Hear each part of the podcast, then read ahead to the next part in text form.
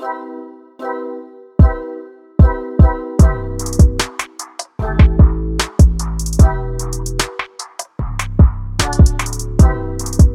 وسهلا بكم في برنامج ايكونومي الحلقة الأولى. ما هو الاقتصاد؟ في هذه الحلقة سنحاول أن نتعرف على الاقتصاد بشكل عام. حاليا ونحن في شهر سبتمبر من عام 2020 يمر العراق بمرحلة صعبة نتيجة انخفاض أسعار النفط العالمية. عند مشاهدة اللقاءات التلفزيونية لمعظم السياسيين العراقيين تعرف جيدا أنه ولا واحد منهم فاهم شيء عن الوضع. لكنهم بطريقة عفوية يعطون مقترحات قد تبدو طريفة للبعض لأنها تافهة. فشاهدت حلقة أحمد البشير الأخيرة اللي تناولت فيها السياسيين العراقيين وكانت حلقة مضحكة ومؤلمة بنفس الوقت. كمثال طريف آه، فإن سياسي منهم افترض أن يحرر جميع السجناء وأخذ فدية من أهلهم لإنعاش خزينة الدولة بالأموال.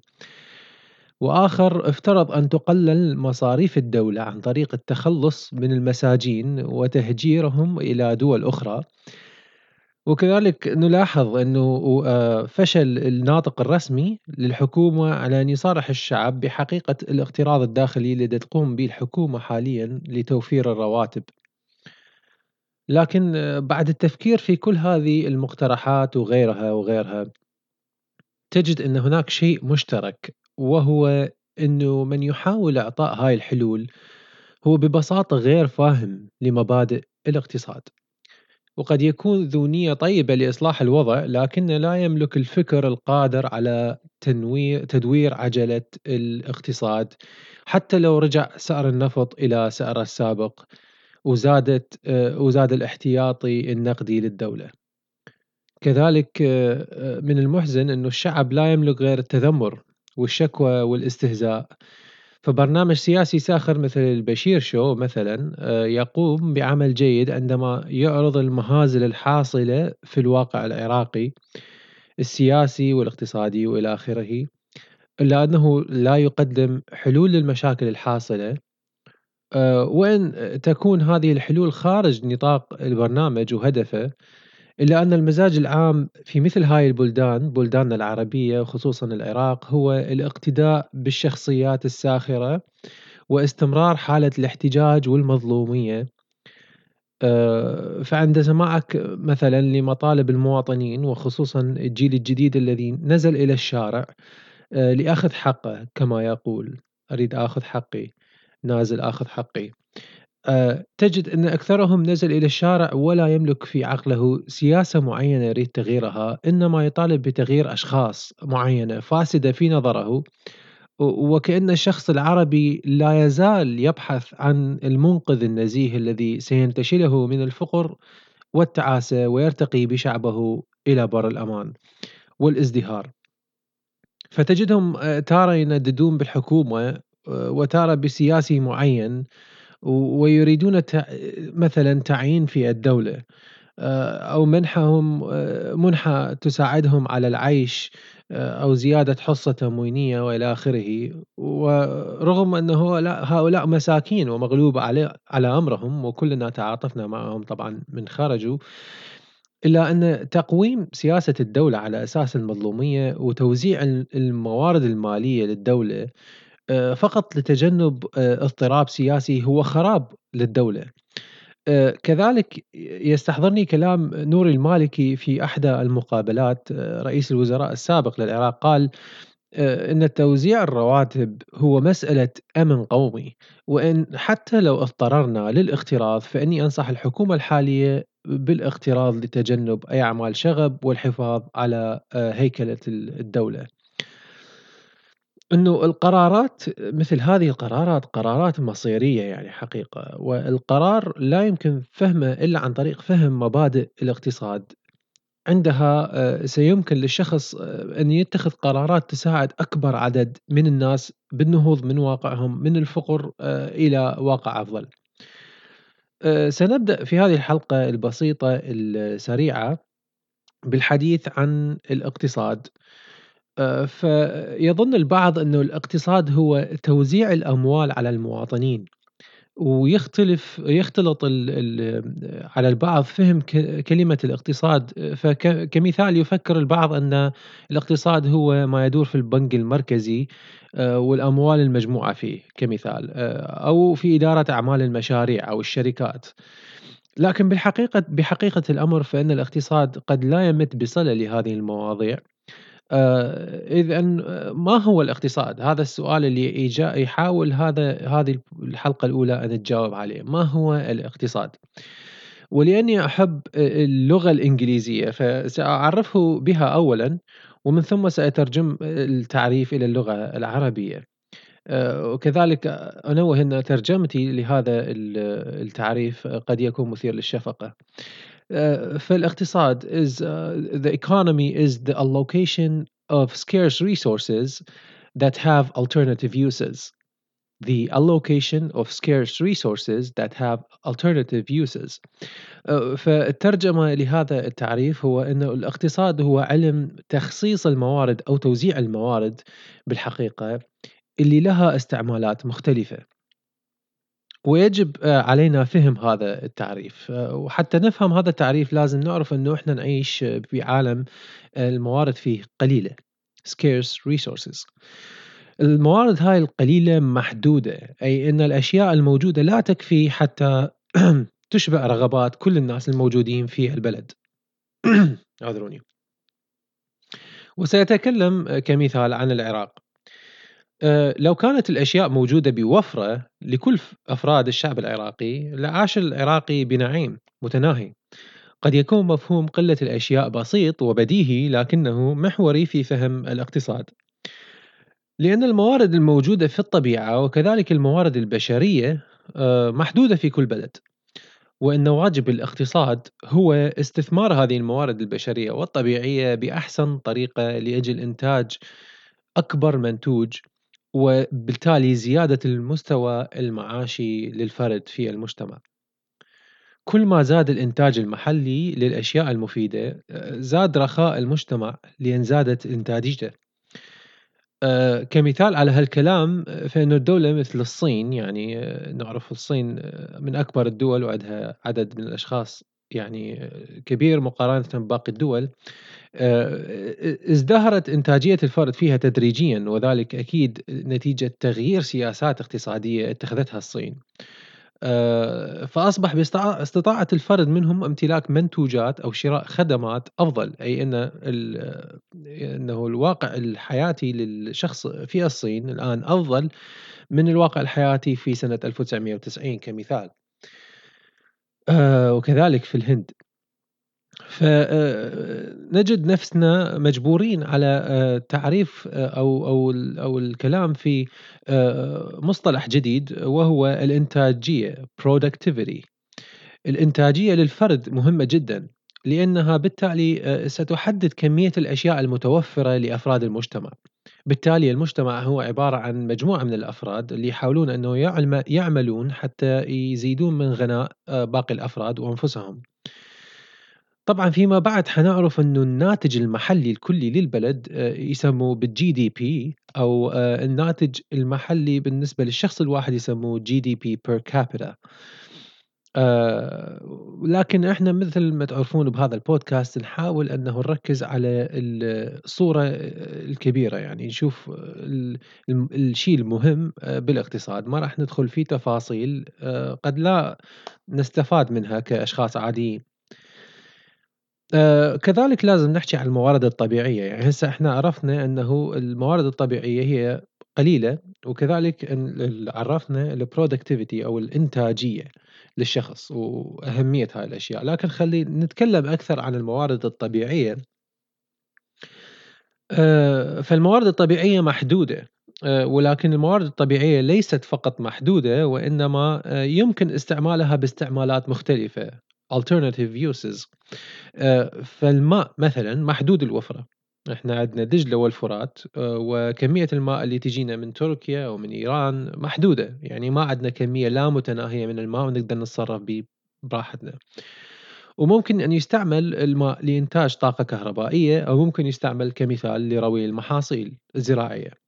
فهو ممكن يستخدم لأكثر من هذه الأغراض، لكن كمثال خلينا نأخذ الطاقة الكهربائية والمحاصيل الزراعية.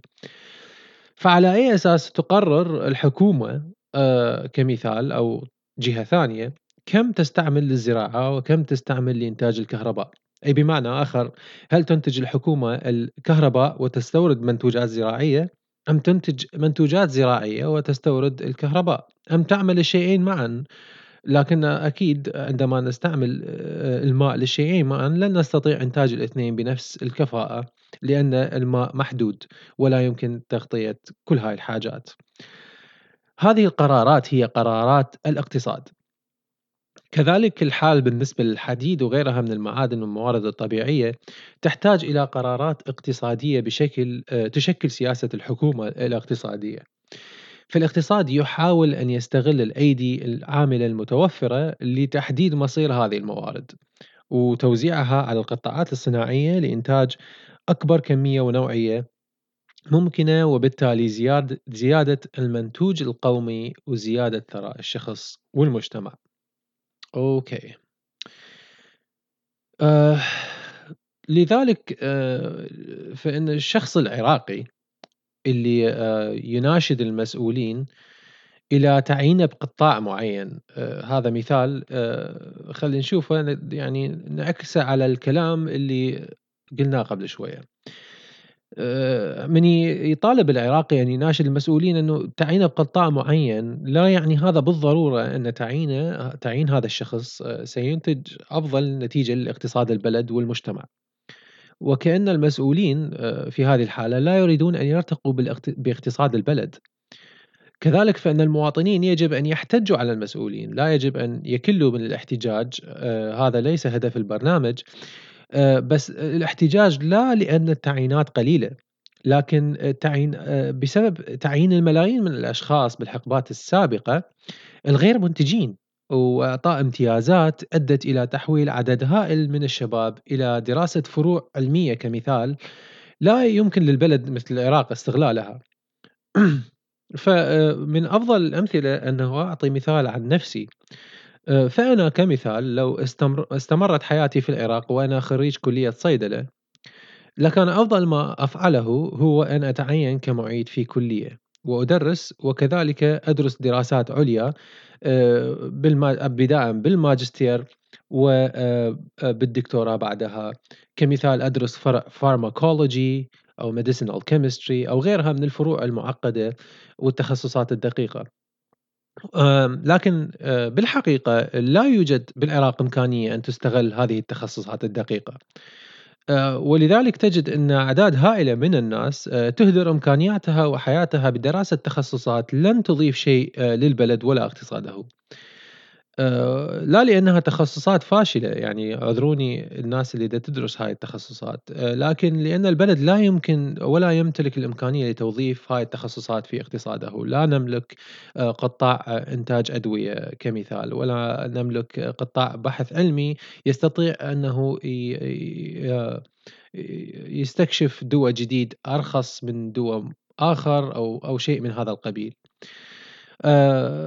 ولذلك فإن دراسة الاقتصاد مهمة جدًا، لأن الاقتصاد والسياسات الاقتصادية للبلد قد تصنع الحوافز، هذا مفهوم كلش آه، مهم the incentives حوافز. آه، السياسات الاقتصادية تصنع الحوافز للناس أن يتجهون إلى سوق العمل أو إلى أسواق ثانية، يعني الحوافز اللي تصنعها هذه السياسات الاقتصادية هي اللي توجه الناس. أو قد تكون سياسات الدولة سياسات آه، متراخية غير فعالة غير منطقية فتضيع موارد الموارد المحدودة ولا تستغل. فيكون الشعب فقير بالرغم من تواجد العديد من الموارد الطبيعية والبشرية عنده. آه هذه السياسات الاقتصادية للبلاد آه قد تنتج عنها مشاكل وأوجاع تستمر لسنين عديدة. خلّينا نطلع فاصل ونرجع نكمّل هذه الحلقة ونحكي باقي الأشياء اللي نريد نحكي بيها بهذه الحلقة.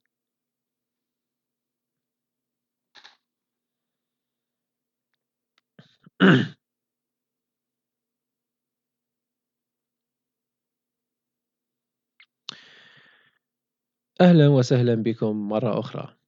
أوكي، يعني حكينا بالبداية عن الاقتصاد، شنو هو الاقتصاد، حكينا بعدين عن مفاهيم مهمة بالاقتصاد، أنطينا مثال عن الموارد المحدودة وشلون لازم تت تتوزع، وحكينا عن الشخص العراقي من يطالب المسؤولين إنه بالتعيين، وكذلك.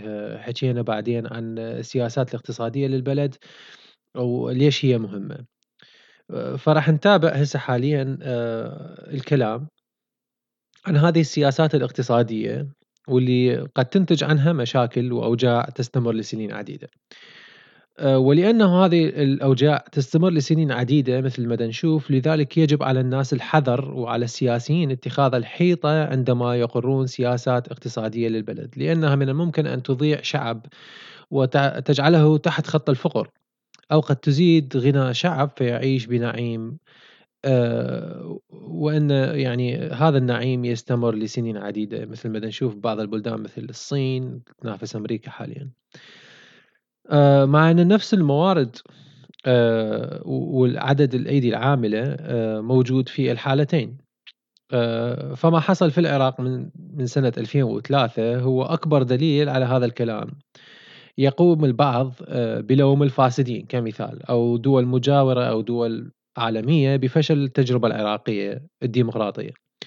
وصحيح أن هذه الدول لا يمكن أن نمحي تأثيرها آآ وتدخلاتها بفشل الواقع الاقتصادي بالعراق، إلا أن البلد اتخذ سياسات اقتصادية أدت إلى عدم إعطاء حوافز للناس للاتجاه إلى زيادة الإنتاجية. آآ فكمثال على هذه السياسة اتخذتها الحكومة، قد تكون نية السياسيين فيها خلينا نقول آآ صحيحة، يعني نيتهم هي فائدة الناس.